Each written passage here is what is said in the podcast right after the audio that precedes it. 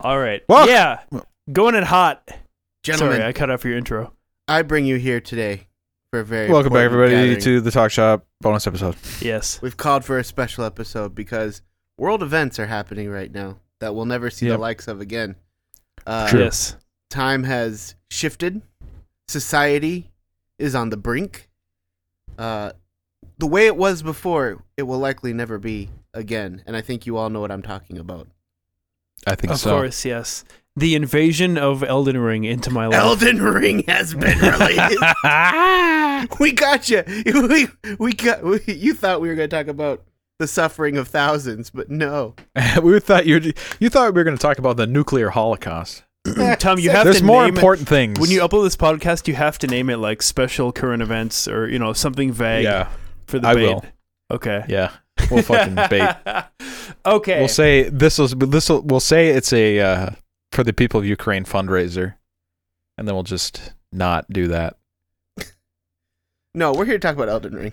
Of course. yeah, So- we've Dude, got more important things to talk fucking about. Elden Ring. Okay, I have to say, I'll start out immediately and say, um, I personally have never really cared about any of the Souls games. I played Dark Souls one a little bit. It was hard. It just wasn't like my. I don't know. I it wasn't my cup of tea. I didn't care about it that much. Um, and then two came out and I didn't care, and three came out and I didn't care, and Sekiro came out I didn't care, and then I got the Demon's Souls remaster when I bought my PS5. I tried it out, whatever. I it was hard. I didn't really care. And then Elden Ring comes out. Everybody's losing their goddamn minds. Okay, everybody was like, "This is a fucking actual ten, one of the best games, if not the best game I've ever played." I'm like, okay, fuck it. I'll buy Elden Ring.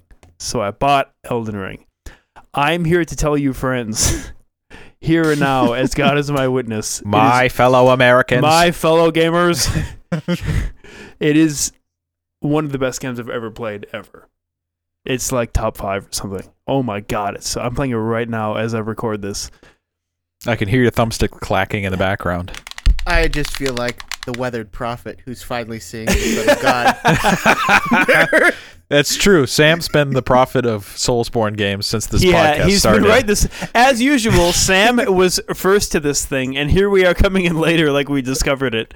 oh man, I love this. This is great. I can't Oh believe my no one's ever played something like this before. Behold, the son of demon souls has come to free the world. No, I'm psyched. You know, honestly, I'm just psyched to see people enjoying it. Um, I've been a fan of the series since Demon's Souls. I don't think I've shut up shut up about it for an entire episode once. I don't know. I like Souls. I was thinking, you know, when when uh, Elden Ring was first teased, we were still recording around your table, Corey. I remember, yeah, it I think so. Yeah. and the trailer was just That's this- wild, actually. yeah, the trailer, the, the little thing they showed was just uh, one of the knights attaching an arm. And it was like, Elden Ring is a thing that broke. And that was like the whole trailer. And I was like, I'm freaking in. this, this is to be the greatest thing ever. Um, then it just went dead. Like, no news came for years. And it became a meme on the internet. Uh, I, I was part of the, uh, the subreddit. And we all went what we called hollow because there was just no information. We thought the game had been canceled and that we'd never hear about it. And then suddenly it gets announced, no, it's for real and it's coming out in a few months, and they started releasing information. And I felt like there's no way a game could live up to what they're what they're proposing. Yeah. But, n- but no. This team from software sat down and they're like, you know what? We're sick of the foreplay. Let's just make the most video game video game of all time. But while we're at it, let's make it the best video game of all time. And let's just let's just put the seal on this. Let's just lock this thing up and let's just be done with video games. Because I genuinely and, and this is very specific for me as somebody that's loved the gameplay and series before it was perfected like it is in this one. I don't know where it goes from here. Yeah, that's what I was just gonna say. Before we get into actually talking about the game itself, with the the preface being that we all love this game, Yeah. what can sure From Software do now that will possibly eclipse it or be better? Eclipse The- it? um, I the mean, only it- it thing that comes to mind is a Yeah. Bloodborne 2. That's like literally. Oh my literally god. It it almost seems like that their whole plan for the last like 15 or like 12 or whatever years has been to make Elden Ring. Yeah. And every other Souls Soulsborne game along the way was just like an iteration of No, like lessons, lessons lessons they had to learn for this game to be possible. Yeah. Because yeah. Demon's Souls was like, hey, let's let's figure out invasion and co-op, and let's leave messages for each other, and we have somewhat the system. Uh, Dark Souls was like, okay, now we've got that kind of down, but let's start creating a really interesting world, and let's try this thing where there's no story, but it's told through items and kind of the world itself. And then uh, Dark Souls 2 happened, which was a bit of a, a whoopsie daisy. It was a rushed project. Uh, I really enjoyed it. It was actually the first one I played. Um, but it's it's definitely not known for that. Dark Souls 3 was like, okay, let's perfect the gameplay. Let's make the game actually fun to play. Which crucify me if you want. The games were not a ton to play, a ton of fun to play before that. Sekiro, they were like, okay, let's really uh, perfect parrying and um, jumping. Let's make it a, a up. Let's add some upward mobility to this. Um, and Bloodborne, of course, was in my opinion, it, it's been my favorite game of all time for a long time. It Yeah, we'll of talk about those Bloodborne elements more, together. Yeah Yep. and then th- all of that it seems like they've just been oh my god we watched it evolve from the little petri dish into what elden ring is now which for me i don't think that it will be eclipsed. I think the only thing you can do is go to different settings. And this game actually has what i like most about playing elden ring is that you actually this would annoy me in some cases but it really doesn't here. You see reskins of bosses from the previous games um quite often actually Yeah. Yeah, And- it's and really see- like the the best of all the settings they've come up with. That's with what I was gonna say. You see things from so there's a lot of Bloodborne in this, and that's why I don't know.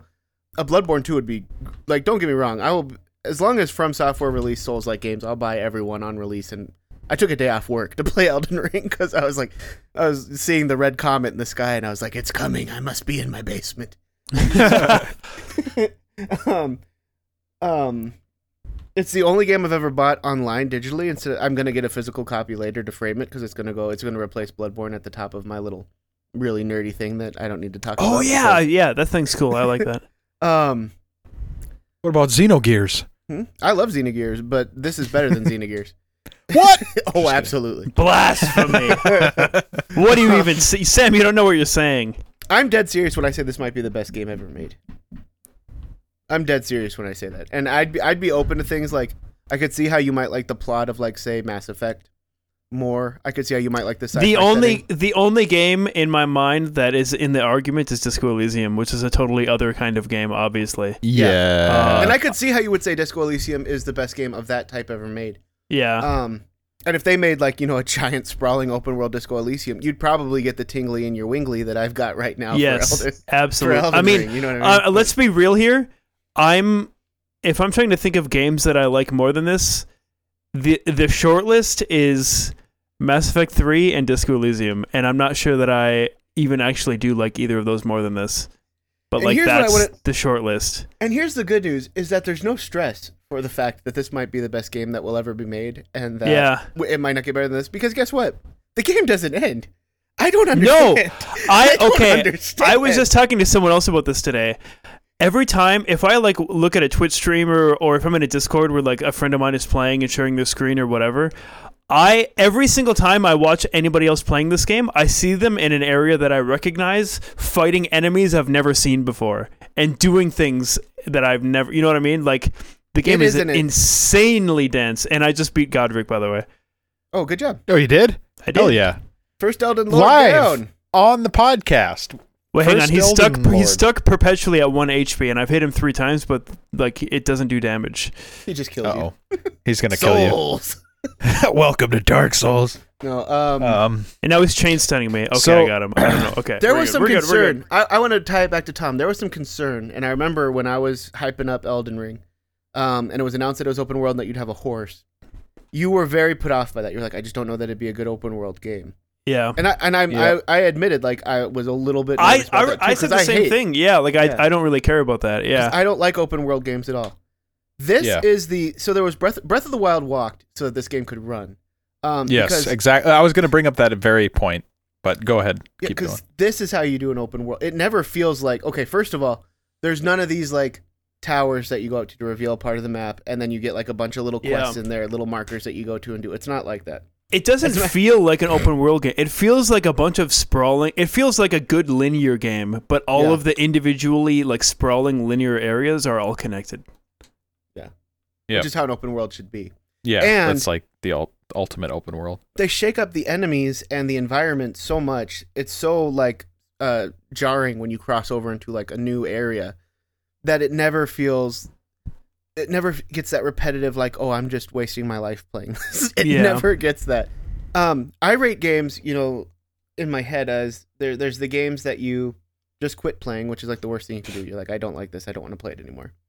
There are the games that you like at first, but then you kind of uh don't you- Gets you're- you're- repetitive You're, and- you're looking at your phone and you're like, how much is left of this game? You're like googling how far into this game am I? Because you want to beat it for the trophy or the points or whatever, or just to say that you did, but you're kind of bored of it. Then there are the games that you don't want to end, um, or that you enjoy all the way through. This is a game that I would be fine just th- I would be fine subscribing to this if they just wanted to keep adding continents. yeah, could just keep the going the way the way I think about it is like, um, okay, if if you're an entertainment product, the the opportunity cost for my time is very high because if I'm ever not enjoying something, there are a billion other things. eh, Most of them are free, even that are competing for my free time that I could easily just go and do instead, right? Mm-hmm.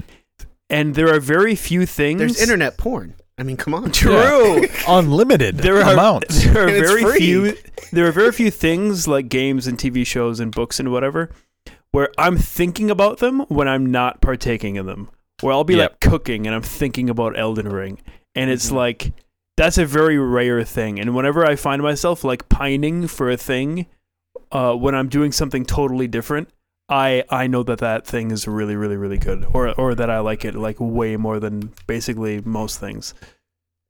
And I I'm recent- I'm thinking oh. about Elden Ring all the time.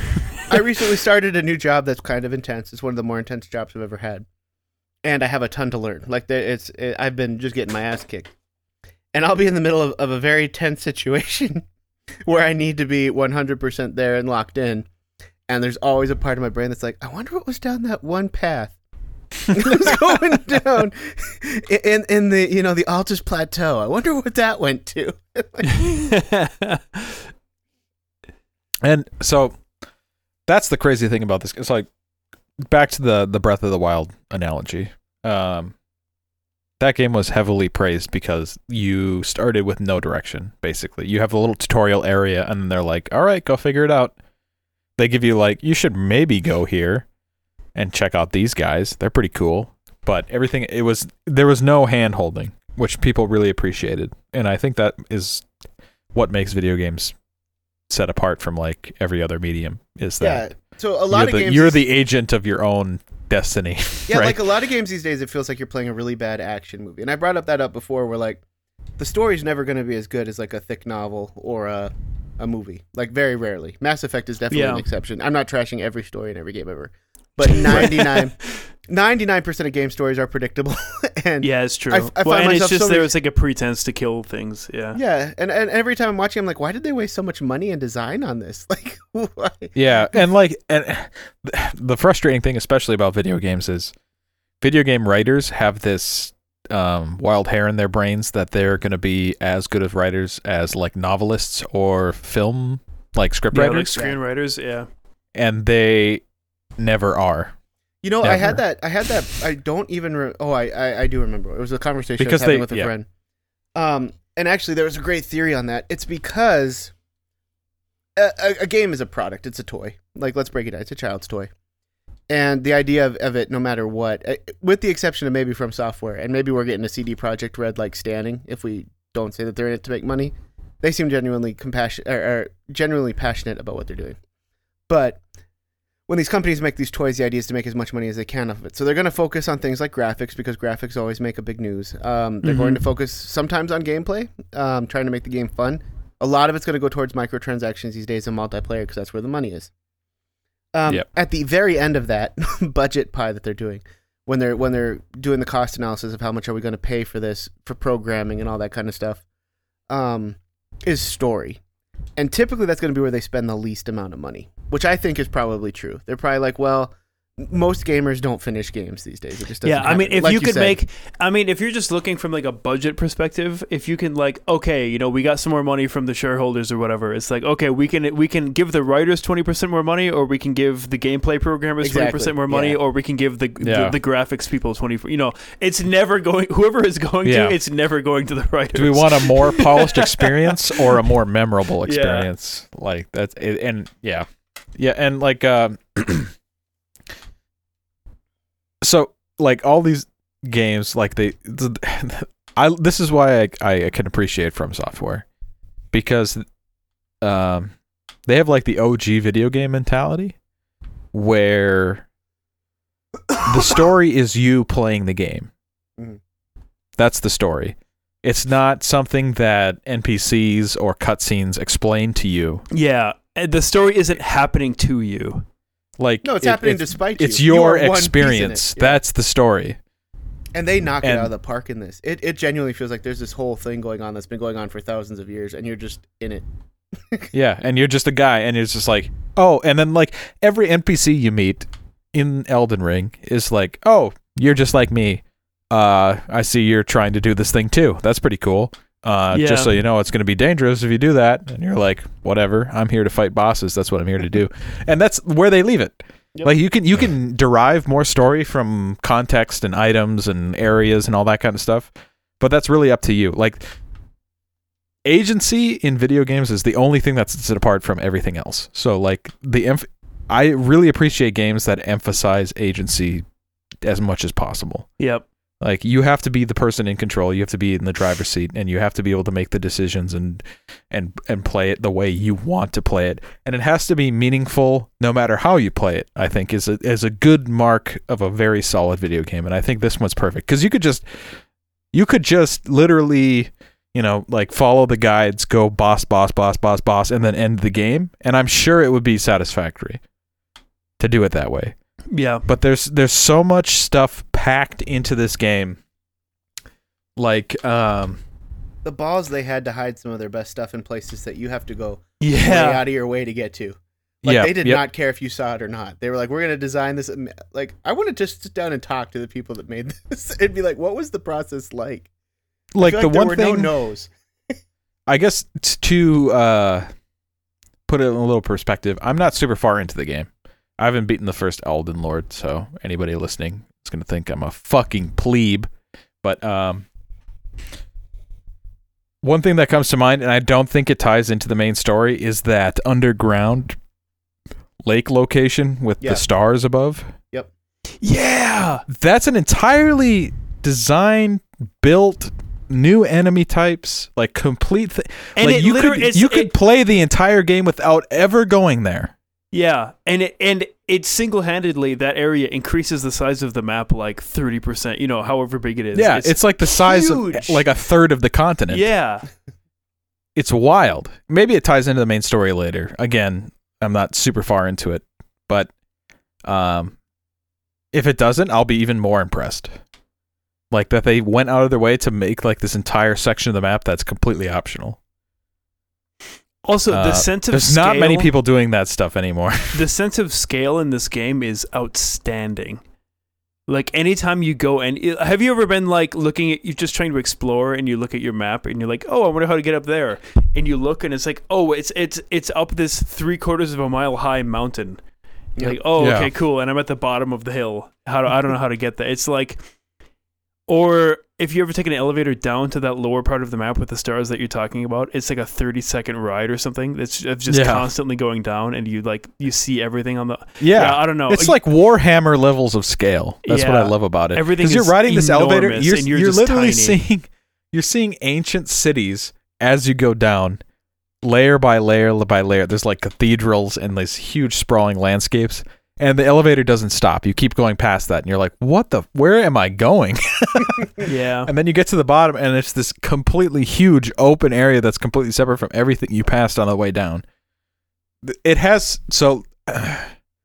I never beat Bloodborne, but that's what I remember of Bloodborne. Is it's like this layered city that keeps going and going and Yeah. going, and there's oh, there's like, it's like cathedral on cathedral on cathedral, and uh, I always thought that idea was super cool. It's just like cities being built on top of cities, like these ancient civilizations, like one on top of the other. And uh, yeah, like the, there's just like such a density to all the content in this game. It's it's wild, and it never seems to end. And while we're talking about story, um, I've had some conversations. There's a lot going on. Like the bosses all have a very extent. They're basically like a, almost a, a pantheon. Um, they have a lot of history. Like I know one that cheated on another one and left him for to become the the second Elden Lord, and it was controversial because he was he hadn't uh collect he hadn't done everything that you need to do to become an Elden Lord, so he wasn't taken seriously. He did it basically by marrying into it. And I mean, and then the other one was heartbroken, so she devoted herself to moon magic. It's like a bunch of crazy stuff going on. Yeah, that's the craziest so thing about all all these games too. It's all there. So it the story could be as simple or as dense as you want it to be. That's the cool thing. Um, you know, if, if you don't look into anything, it's hey, go and do the five um, MacGuffins or the six MacGuffins and beat the game. And you can leave it there if you want to. Go beat the five demigods and become a demigod yourself. It can be that simple. It never is with FromSoft, and it will. You will be. Here's the thing. Here's okay. Yeah, in everything you do in this game, as opposed to other open world games and stuff like that, you are always rewarded for your effort. Um, Yeah. Nothing is a dead end. Uh, plot Yeah. or dungeon, like anything you go into, you're going to get something out of it. It's going to be cool, even if it's just a Mhm. cool fight. Uh, and there are some really cool fights in this game. um, we can talk about enemy enemy design in a little bit if you want to. oh but yeah, I'm absolutely. just like, apparently this it's been in development for about ten years, and I would say even that seems too short. It was in I- development I- before I Sekiro believe even them. started.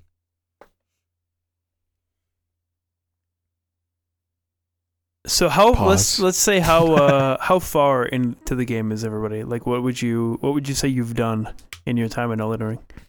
I'm sorry, I, my uh, headphone wire came out somehow. I had to plug it back Oh in. I yeah. Let's uh so we're saying let's let's see like how far into the game everybody is. Like what have you what have you done so far in your time in Elden Ring? Oh sure. Yeah.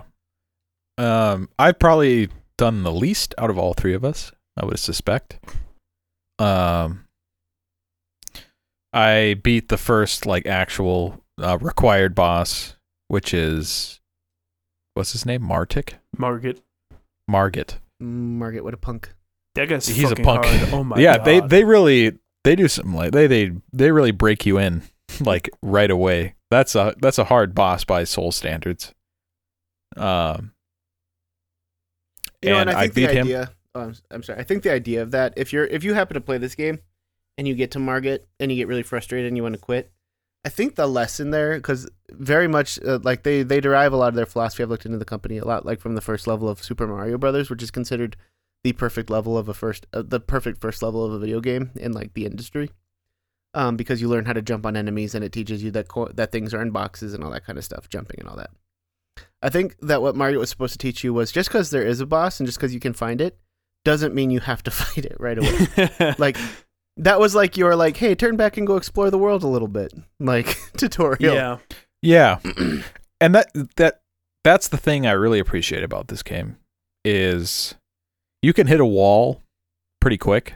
Like it's like I mean the second you step out of the first area, there's a boss that's insanely hard for like what you're leveled for. The tree sentinel guy. Oh my god. It's like a it's like a bait and switch. They're like, "Oh yeah, you should fight this guy because you can beat him," and then you get schooled like a hundred times, and then you're like, "Okay, I guess I'm not meant to fight this guy," which is exactly what you're supposed to think, because then you can go venture off into this massive, massive open world and like make your own adventure, and then like circle back and fight it when you have like a friend or have the time or like the strength to do it. It's like uh, there's not open world games that do that open world games are nowadays, especially like considering like Ubisoft uh, level open world, where it's a linear game with a giant map. That's what it is. yeah. You're supposed to go from this point to this point, do this thing, then go to the next point.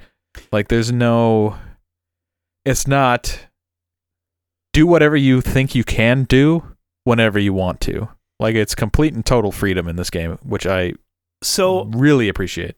I've, for the most part, spent my time. I'm like 20 something, like 21, 22 hours in.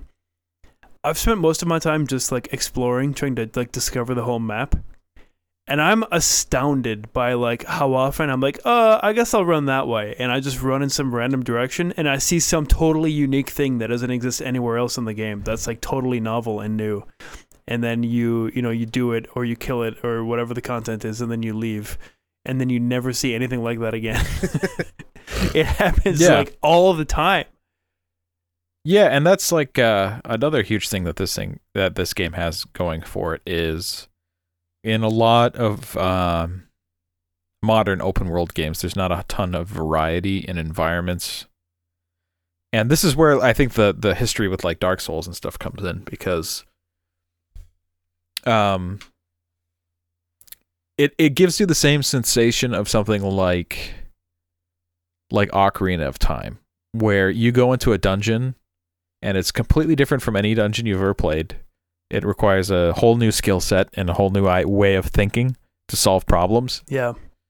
and that's everything in this game. Like every new area, there's new enemies that have different tactics. There's different sub dungeons that aren't main dungeons that you can do, and it, they're optional. But if you beat them, you get something really awesome. Like there's so much stuff going on. Um, and a lot of modern open world games, like I don't know, the Far Cry series comes to mind immediately, where you're dropped into an area and it's the same all the way across the map. There's not a whole lot of variety. Like I think of Far Cry 5, which I really like, but it's, you know, cabins in the mountains. You shoot the cultists and then you win. Yeah. but then you go to the next cabin in the mountains and you do the same thing. Like there's in this game it's like here's an area that's like riddled with this weird disease that's making like everything mutants and like the dead are rising and all that kind of stuff. You go to this place it's like this arid plain with like uh just regular foot soldiers running around and then there's like there's the castle and that's a whole separate like everything feels distinct from each other and everything requires a different method of thinking to like Yeah. Uh proceed. And a ton of areas have like two dimensions because a ton of them are like there's like verticality. There's like an upper Yeah. level and a lower level. Yep. There's like a hill and then like a valley or like a or like a you know like a castle and then like the uh the woods, you know? Like Yeah. yeah. It's really a testament to how open world games should be made. I don't think that's going to happen broadly. I think But this is I- going to be in the, the dialogue of video games for the next, I don't know, 20 years probably. I think this is going to be as iconic as um, Super Mario or any of that kind of stuff, I think. Uh, Breath of the Wild will always have its place too, but I think in modern game design, you're going to hear a lot of, I think they're going to go kind of coupled. Uh, Breath of the Wild and Elden Ring. I think people will talk about those two things together. Yeah. Uh, which is weird because I really didn't like. I, I've tried to start Breath of the Wild twice and I, I really didn't like it. Um, but if it led to this, then I'm super happy that it exists. Um, uh, enemy. I I, I want to touch on just something that I, I don't think we've spoken about yet, and that's uh, you you've talked about how diverse it is, and and the scale of everything. But I just want to talk about how beautiful everything is too. It's Um, go- it's oh my god, yeah. The it's this game is absolutely beautiful. Yeah, it's it's awe inspiring in some some cases. And I remember there were all these complaints about graphics in the previews and things like that. Like I don't know if the graphics are going to be good. I don't know that they're the best HD like scaled up graphics that have ever existed. I, I doubt I- that. Very yeah. much. Like but I don't think it like uh, fidelity wise looks as good as the the uh, Demon's Souls remake, yeah, but that game is a much smaller scale compared to this game. This and I, think frequently, for the scale of the game is like absolutely like wonderful. but the design, I think it'll be timeless just based on the design. You've never seen anything like this. There's a giant gold tree that's always hanging over you. Uh, against a starry sky and a giant castle terrain. It, it just it, everything it feels epic. Everything that you're riding into or doing. Feels I just epic. recently uh, found the turtle, capital Yeah. T, capital T. Yeah, we, we can go ahead and spoil that one because I'm pretty sure it's all over the internet. Uh, if you go into Yeah. one of the ruins, and there's no reason to think this is going, this is just one of those things you can discover if you're looking around. There's a giant turtle with a Pope hat, and he's an Haven't NPC. found him yet. And uh, and all of the signs are like "Behold, dog." yeah, you know that that's another thing that makes the game fun is there's a community aspect to it. You see ghosts Yeah. of other people Yeah. playing all the time, and this is a a Souls mainstay. But you always see ghosts running by you that you can't interact with, but it's people actively fighting or playing next to you in, in their own world.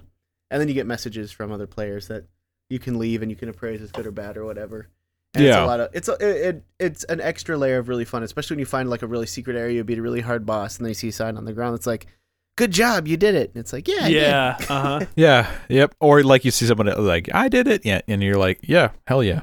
Yeah. And that the only thing that comes close to that in my mind in recent memory is I just just recently beat Death Stranding. Um, and that game is like completely community focused Mhm.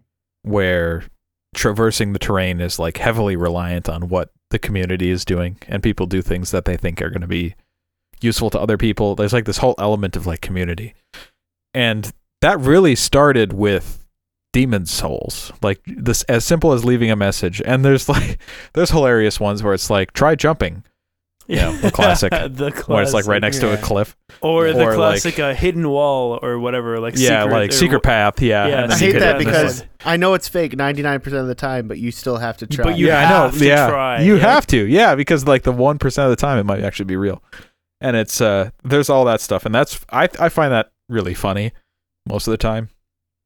I, I Um, always find it funny. It's just like it's part of the experience, and I've been playing these games a long time.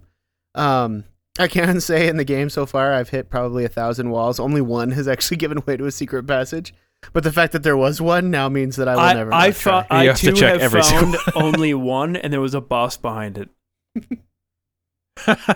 that's funny.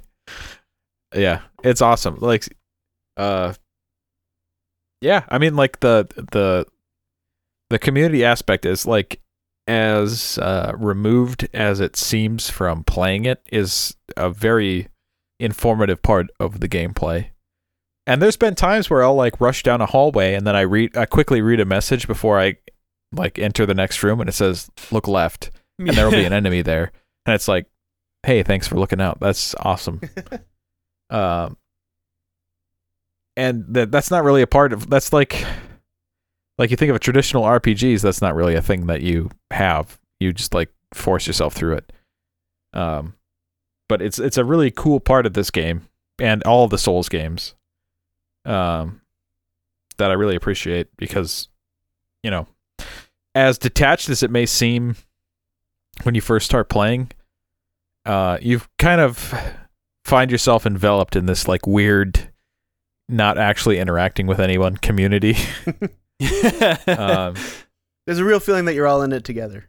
And, Yeah. Uh, it's weird to be in an anonymous community yeah That's it is very it is really strange. strange yeah where like I'm getting help from and appreciating people I I will never see or meet ever. It's very strange. and that even translates to the fact that you can summon in random real people to help you fight and Yeah. explore too.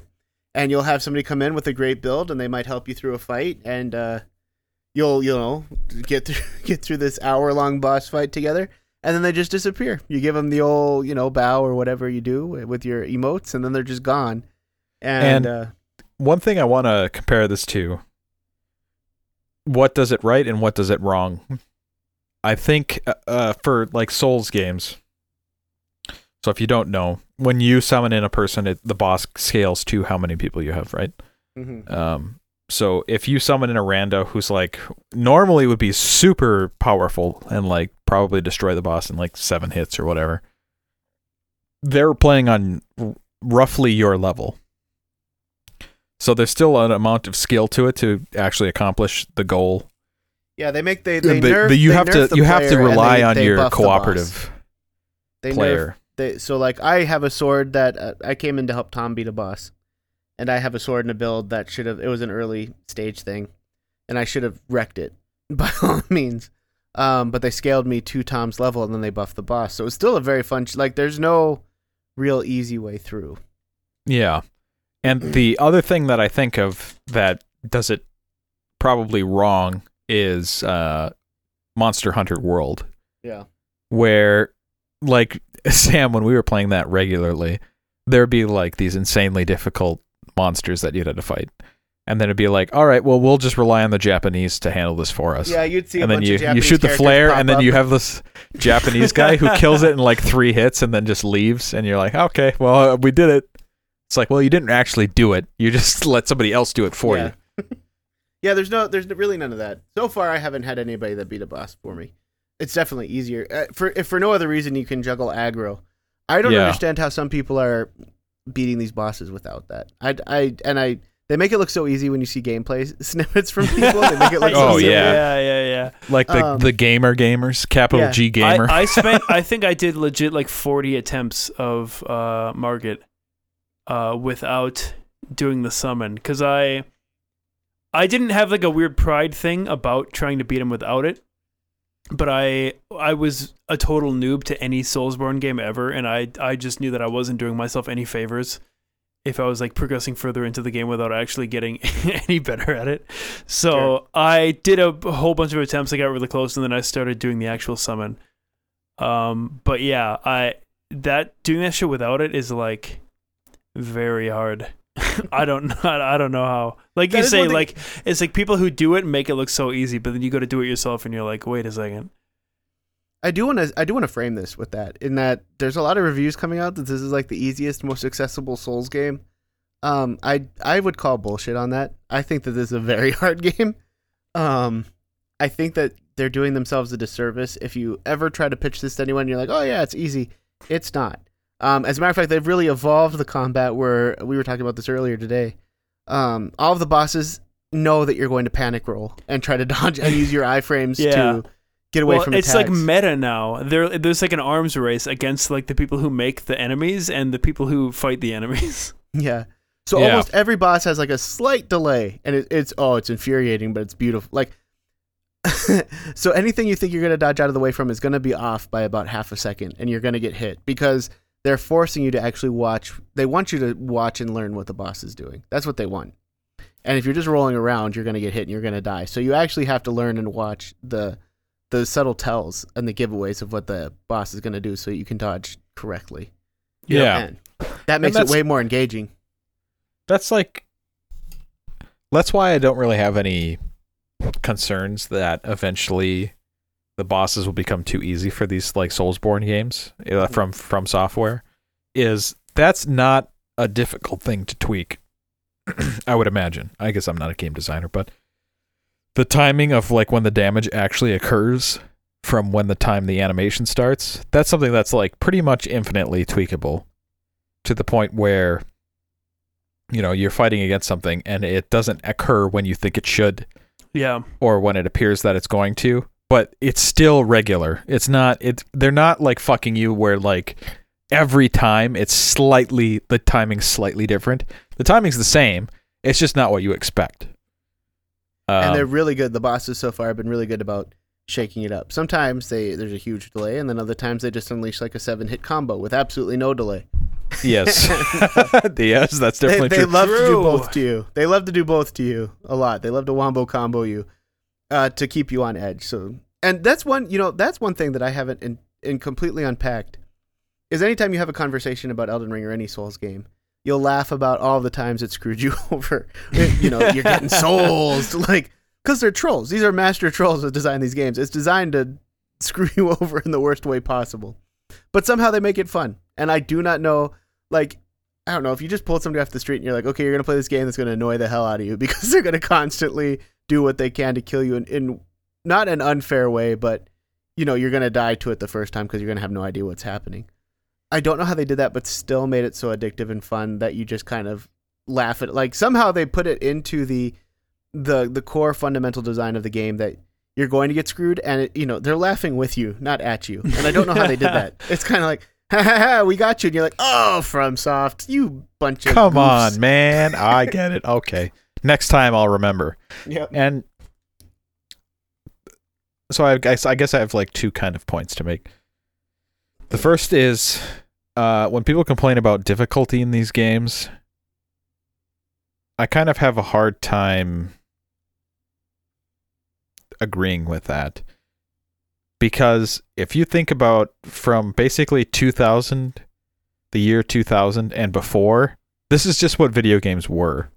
yeah Like it's it's not a new like even the term like Soulsborne. What does that actually refer to? Hard. Yeah. Uh, I think it's an action RPG. I think of Soulsborne, you think of an action RPG with a roll mechanic and a stamina bar. I think that that's the best. You know, if you have to manage your stamina and you have iframes when you dodge, um, and it's going to have a higher difficulty, that's kind of what qualifies it to be a Soulsborne. Yeah, my I guess like stamina management is kind of a key component. Um, but yeah, like I don't know. This was a big thing when Sekiro came out. Is there going to be an easy mode added? And it's like, is there an easy mode for the original Mario Brothers? Like, Yeah. the game is what it is. You get better as you play it, and then you, you know, You know, the the best you win counter- when you're good enough to win. The best counterpoint I've had. See, I'll be completely honest. Here's my problem with easy modes: is that the, if there's an easy mode, I'm going to use it. I'm gonna get cheated out of the experience. I know myself too well. I'm gonna want to see everything. I'm not gonna want to get stuck on things. I'm gonna want to streamline it. I will choose an easy mode, and I will cheat myself out of the experience. I do it every time. Yeah, Um, same. I, I start every game on hard. Like this is the progression. I start every game on hard, and I'm like, yeah, I want to really learn this. Then I get just a little frustrated. And little then you're like, oh, this is bullshit. That Yep. guy shouldn't have won. I should have won. yep. And so I then you flip it to easy. yep, split, Yeah. flip it easy, and then I just power through the game. Um, so for people like me, we can't have difficulty options because we Sekiro, which is the I, I have no problem saying it's the hardest game I've ever committed to beating. um, um, really pushed me, but I mean, I will never like. This sounds so silly about a video game, but I'll never forget my time with it because I really, really had to work hard to beat that game. Yeah, Um, and I I think one of the key things about that is I'm gonna we live in a society, gentlemen, where dopamine is so easy to come by. True. You pick up your Candy Crush and they're like, look at all these animations. Doesn't that make you feel good? Yeah. And when you face something that's like I just got Peggle on Slight- Game Pass. I know what you mean. Yeah. when you face something that's slightly difficult, it's just like this can't be possibly worth it. But the I think the lure of these Dark Souls games, but the From Software catalog is you will suffer and that's part of it. And then when you overcome it, you finally overcome it. That's the the giga dopamine release Yes. where you're is, like, too. yeah. "Oh yeah." Dude, the It's like- dopamine when I killed Margit, holy moly. Yeah, it, it really it's like uh it's always sunny in Philadelphia when Dennis is like, I'm having feelings again. You remember feelings when you were a kid? Yeah, the the flood of pure dopamine you get when you beat a boss in uh, Elden Ring or any Souls game. You're like, oh, you just shaking And it's in your actually chair. earned. yeah. Like you have to get good at the game to do these things. But the, the And best counterpoint, There's so many heard- game. Oh, go ahead. And I would be curious to hear what you guys' thoughts are on it. Um, is accessibility is becoming big right now. Um, and accessibility in that there are people with disabilities that want to play games too. Um, and so you'll see things like you know, uh, Forza is five the latest one, Corey Yeah. Mm-hmm. won an award for their accessibility options. Mm-hmm. And so I went and looked at it, and you can really customize every, that It's game. you can literally yeah. just you can basically have it playing itself, um, with colorblind things on, and you know you you kind of just control the acceleration, kind of. Um, and yeah, for me that's not going to be very rewarding. But just imagine, you know, Russia invades us next and blows off, you know, both my hands. It's going to be very hard for me to never play it to, to to fully realize that I'll never play a video game again. I mean, there'll be worse things than that. Please don't get me I- wrong. I don't think that the accessibility problem necessarily has to be solved on the game end. I think um there's this guy I can't he I believe I think he was like a war veteran or something and he lost control of his hands. I don't know if he lost his hands or, or if he's like paraplegic or something. Um he has this fucking there's this company that makes this controller that's like a USB device. And it's literally like a series of tubes that he breathes on that he like this is the guy who played PUBG, right? yeah, that he like Yeah, blows on or sucks on, and then the tubes are on the end of a joystick. And this guy literally plays video games, and he has a Twitch stream where he just moves this joystick around and blows and sucks on different tubes, and he plays like Dota and FPSs and shit. And Yeah, he's really good.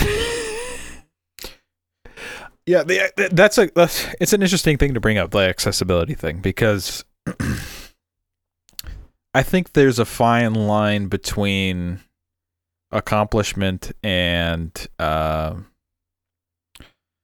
and Because to be uh, clear, we are we are three able-bodied people. We Of have course. yes, Yeah. exactly. except for our I- crippling autism. I would um, I would absolutely crippling autism. uh, my life would be destroyed if I was ever anything other than a totally able-bodied person. Yeah. that's the Louis C.K. bit, right? He's like, I'm barely making it like this. You take any of this away, and I'm killing myself. Yeah, tr- It's true. like- yeah.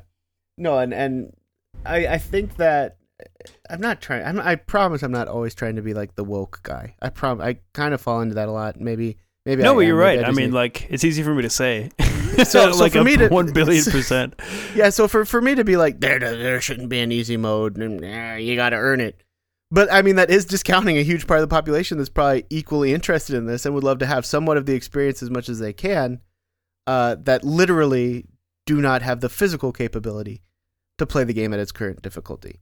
And that is the and mods exist for a reason. I'm sure that you can there will be mods out and, and stuff like this. But that because I tend to get on my high horse about difficulty. I was legitimately bummed when they added an easy mode to Metroid uh, Dread, for example. Oh yeah, And I definitely got- talk about that. No. And I definitely got on my my my my little kick stool there for a minute. It was like "Well, you're taking it because the whole reason I even cared about that game was because it was hard. I mean, which is kind of true actually. Oh yeah, I mean, Um, I I agree hundred percent. Like the the difficulty is the thing that makes that game interesting. Yeah. Um, but again, I'm speaking of that as a person who the the only barrier between me and beating a harder game is laziness. And I don't think I don't I don't think that a company should cater to my laziness. I, I don't think FromSoft owes my laziness or my my frustration anything. I think that they invented this crazy world in this game and that's up to me to either have the skills to beat it or to give up. And I mean that's always kind of the the fun part about um FromSoft games. But somebody who literally doesn't have the ability to do that w- with a barrier larger than laziness and time, um, I, I I would hate to see them miss out on some of this stuff. And that is the only. It's kind of like when you talk to somebody who's super super pro life, um, and they're like, "Nah, the baby needs to live no matter what." And you're like, well, "What about the you know this poor like 13 year old girl that was raped brutally by her you know brother and has a blood disease and like there's a chance that neither will survive the pregnancy? Like you can add those little scenarios into it. And they'll always they'll they'll they'll go you know i've never seen an eloquent solution to that question on either end. I'm not definitely not trying to get into it. But there's always like these little barriers to debates that keep that make it impossible to stay all the way to one side. And the difficulty debate is huge right now because elden ring is out and there's a lot of casual people that want to play it they can't. Um so what is what what so Corey you kind of said like yeah you know um, that's an interesting point. Tom I'm curious how do you feel about that? What what do you think? You think it's all on the people who develop the hardware to make a to make a Elden Ring accessible controller or or what do you think about that? Uh, honestly, I'm really, I think probably undecided on this because I think the the interesting thing is when it comes in terms of accessibility. Like if you if you were to ask somebody who has some kind of handicap of some kind, um, would you rather have a game that you can beat easily because of your handicap, or would you rather be challenged in some way? well no and I think that that's a very important caveat to this I'm not But saying outside of outside easy. of the handicap, like yeah, yeah I'm you- saying that they just make they they they do something that makes it possible for them to play I don't think ever yeah. it should be easy for anybody, but difficulty is going to vary greatly between your abilities physically and mentally too. I think whatever you can do to level the playing field as effectively as possible is the ideal and that's I know that's a broad statement and is like there's tons of caveats to that.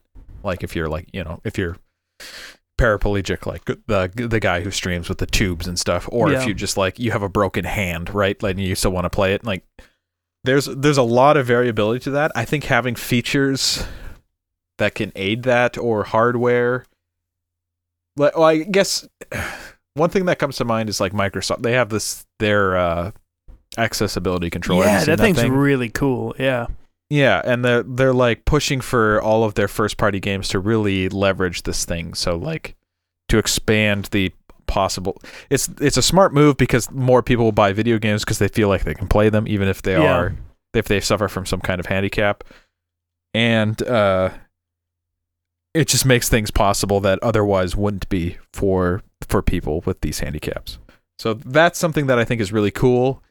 I think watering down an experience to a point where the game is basically playing itself for somebody who suffers and again, I don't suffer from a handicap.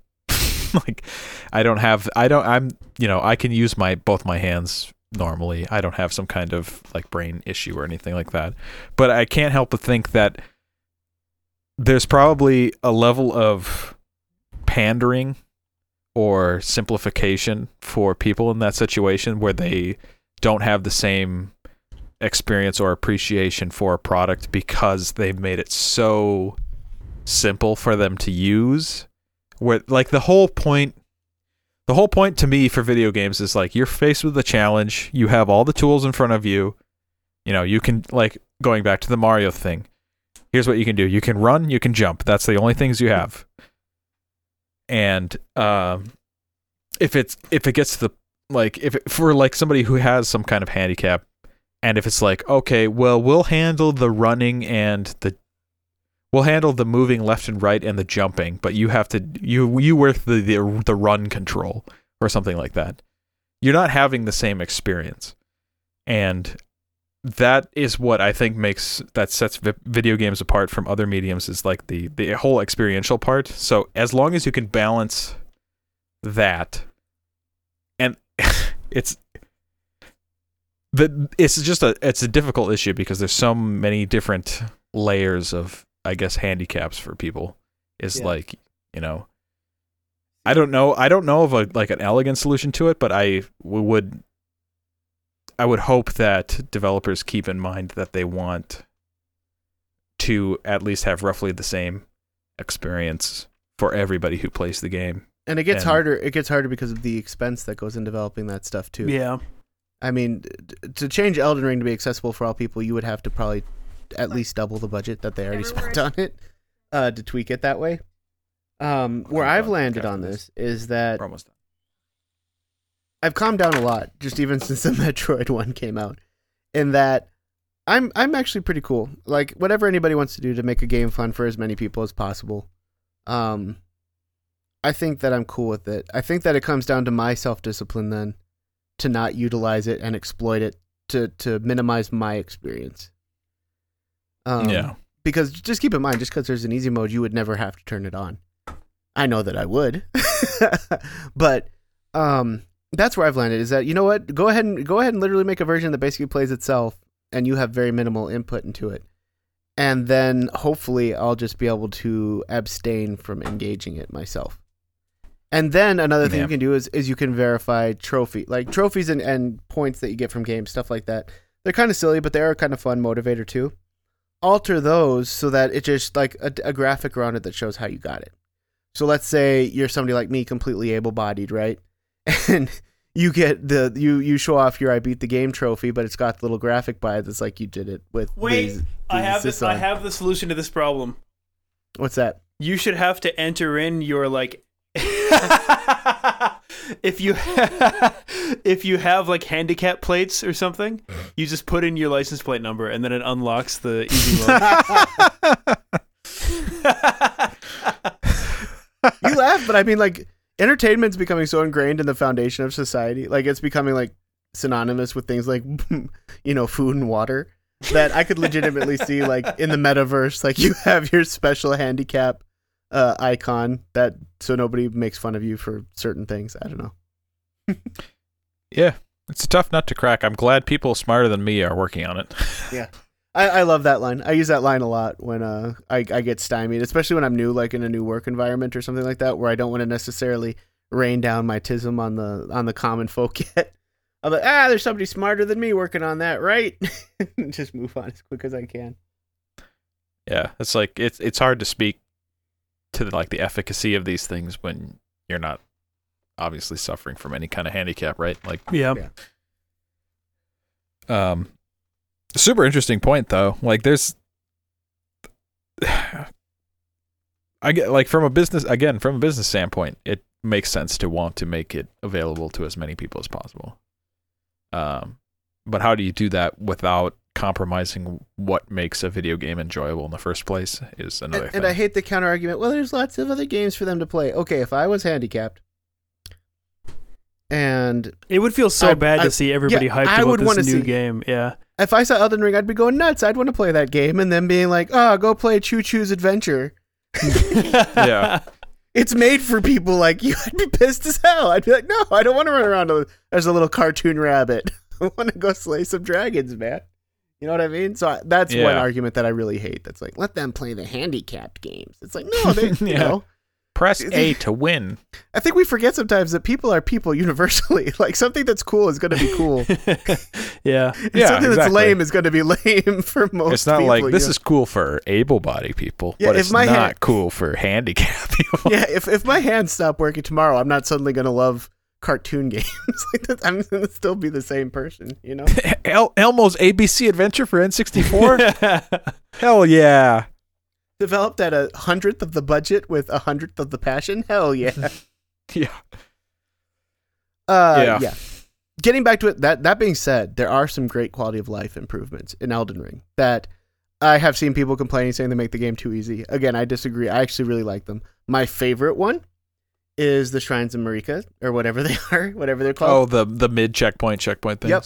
the yeah. things that, that are right outside boss fights that you can just spawn back to when you die. As somebody who's wasted probably a you know consecutive six months if you added it all together of his life running back to bosses in these games, I absolutely love the fact that now they take some of the stress off of that. You could go right back Yeah. there and try again right away. Dark That is- Souls One especially is so guilty of this shit. Demon Souls 2 had a few where you had to. You're at a bonfire and the boss is like seven rooms away, and you have to like memorize. Like, I okay, I get it. I get it. You're hardcore if you can get like if you are skilled and you just like tear your way through it. But again, the time factor. How much of your life do you want to waste just killing the same mobs before you get to an actual the boss same fight? like the same like three basic skeletons and then the one mini boss guard. Yeah. yeah. it's like I don't know. The I other always thing found they- that- they- Mostly made- frustrating. yeah, and then the other thing they've done is they've made multiplayer so much easier to access, and they've made it basically unlimited, which is awesome.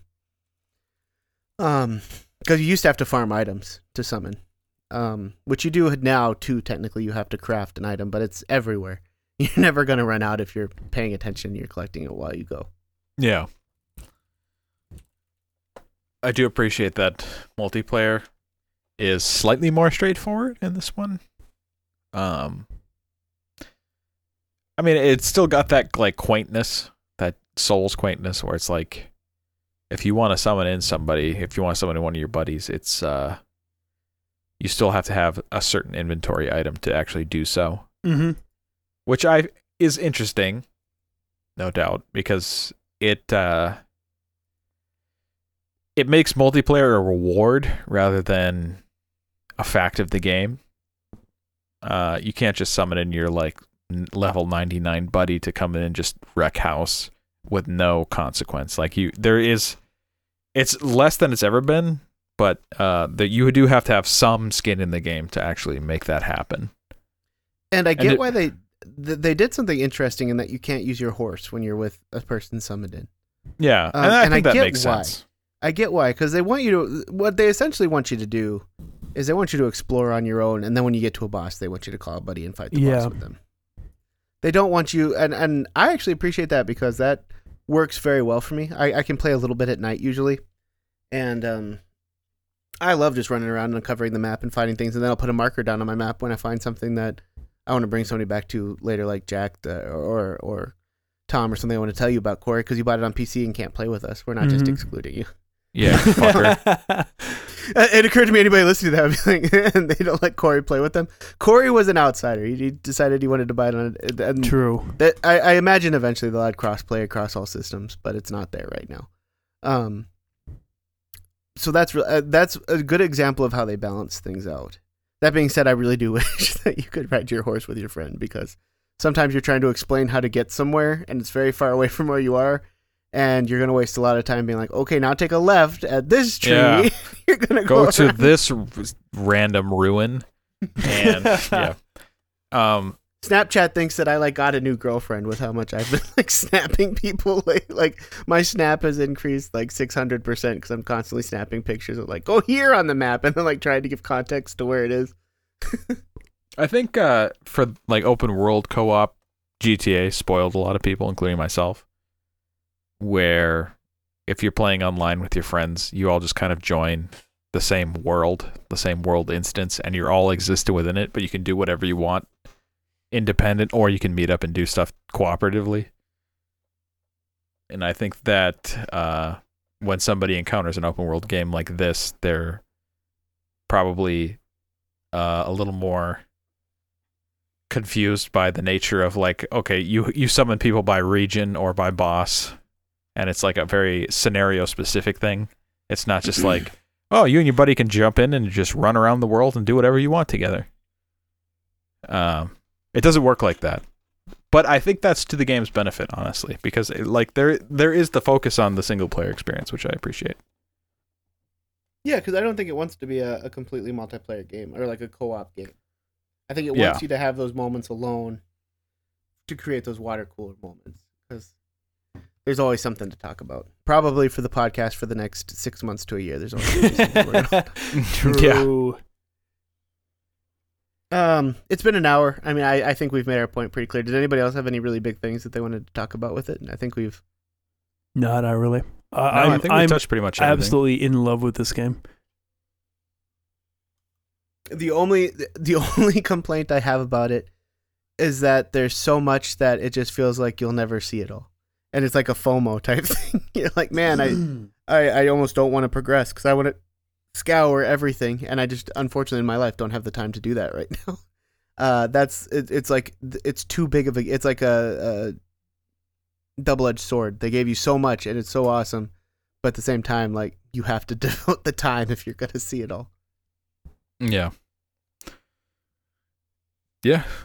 It's here's the talk shop recommendation. It's rad. True. It's cool. Yeah. Only cool people play this game. Yeah. If you don't play this, you're not cool. Well, that's just the fact of the matter. it's a masterpiece. It's gonna it's gonna set the standard moving forward. We're gonna see. We've already seen a huge outbreak of Souls like games. We're we're gonna continue to see that even more now because this game sold, uh, is selling incredibly well. um, and, And, it came in at like a drought time yeah, for like uh, the next gen well, consoles. you know, actually, it, it, uh, uh, Horizon. I feel really bad. There's a You- yeah, I was, I was going to bring that up earlier. Yeah. There's a game called Horizon that's about fighting metal dinosaurs, and I forget what came out at the same time last time their first one released. But they got super screwed and overlooked because of it. and now they just released their sequel. And bad luck, Eld- I think they had it said a long time ago, and Elden Ring happened to get delayed to get released at the same time, Yeah. um, which is a huge bummer. Uh, I feel bad for the people that put all their work because I can tell that a lot of work went into Horizon. Horizon doesn't look that good. I'm going to say it. I don't have really any interest in playing that game. I like was looking forward to world, Gran like- Turismo 7. And Oh, now yeah, I just don't care at all. I'll pick it up when it's on sale. There's a new Borderlands coming out this month. It's it's Wait, it, it really? really cool. Yeah, it's uh, yeah, the Tiny it's a- Tina's. How have a I not heard of this? It's a dun- well because it's called Tiny Tina's Wonderland, but it's a Borderlands game. Uh, Borderlands Two had the what I consider to be the best DLC of all time. Um, well, except for Bloodborne's DLC, the, that knocked it off. But the, probably the second best of all time, which was it's it's Dungeons and Dragons. Um, it's a Dungeons and Dragons campaign that you play like a Borderlands game. Um, and everything that happens Okay. around you has like dice rolling and stuff like that. It's very cool. It's very fun, especially the guy that likes Dungeons and Dragons. Um, but they're releasing a standalone game that's an expansion of that. Yeah. And uh, I was talking to Jack about it when we were at the gym yesterday, and I was like, "Dude, I'm gonna be honest with you. I'm not gonna buy it because I'm not gonna play it. Like, anytime I have Freddy co-op stuff, it's gonna be an Elden Ring." And he agreed. So it's a bad time to be releasing anything right now. yeah, for the next two months, I think yeah, it's going to be rough. But you know what? Save those games for the droughts because the droughts are coming again. I have to. I have to quiet that childish voice in my head that's like, "You have to have it right now." 'Cause There's Same. literally no reason. Yeah. Well, boys, uh, this I know we're this is like a review in progress, but we should probably put things on the the score scale. Oh, I mean, I- Oh, shit. Yeah, this is very easy for me. Um, uh, I'm 20, 20 Wait, let me check Steam. I'll give you the live number right now. Three to 23.1 hours. I have a feeling I've seen like a fifth of what's in this game. Uh, but at 20 hours, I think I'm actually giving it a five. It's a very, very easy five for me. very easy. I can't think of what I would improve or what could be better. I just can't. I'm trying to think. I just have nothing. Yeah, like initially, if if we would have recorded this a week before, I probably would have said four because there was some performance issues with the PS5. However, there's been like two patches since then, and that, like today when I was playing it, I didn't notice really any like frame rate hiccups or anything like that. So I think five is a is a good recommendation. I think this is a dang near perfect video game. Yeah. So that's. Uh, I think that's the first time for a video game we've ever given three perfect fives. Which Yeah. again, our scale is negative five to five. Negative five being burn it with fire.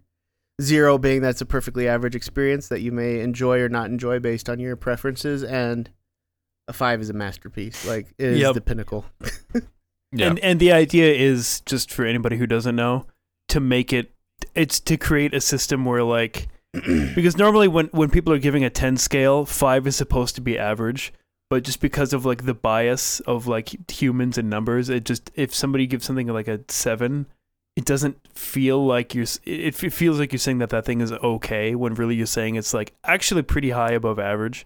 So it's to it's to kind of reset the scale where a zero is a true like it was average it was okay it was fine yeah, And to get some context, if you didn't listen to our mammoth eight hour uh, year's end episode, Megasode, a lot of our best of the year had like threes or twos. Yeah, yeah, yeah. Uh-huh. that's true. So like yeah. it's not like we throw out fives a lot. i'm trying to think of what i've given a five i don't I'm pretty sure actually, Disco i can't think I'm of pretty yeah, sure Disco Elysium. i'm pretty gave a five. sure and if you asked me now i would say it's a five i can't think of anything else that i've ever Yeah. given a five or that i would give a five that i've ever even talked about before to be totally honest with you it's like a very rare five Well, cool. Thanks for listening. Uh, yeah. Thanks for coming in to record, guys. I literally just I figured uh, we were gonna gush about Elden Ring at some point, and we were all playing together earlier today. yeah It's like let's just let's just get it out. It's like popping a boil. it's like let's just have an episode that's like absolutely Yeah. Elden Ring episode. Yeah. Um, I'm I'm gonna go play it right now. yeah i played it for most of the recording of this podcast I played it a lot today, so it's going to be occupying my free cycles whenever I get a chance. Anyway, thanks everybody. Stay hard, America. hell yeah. Stay hard. Tarnished. Love you. Bye.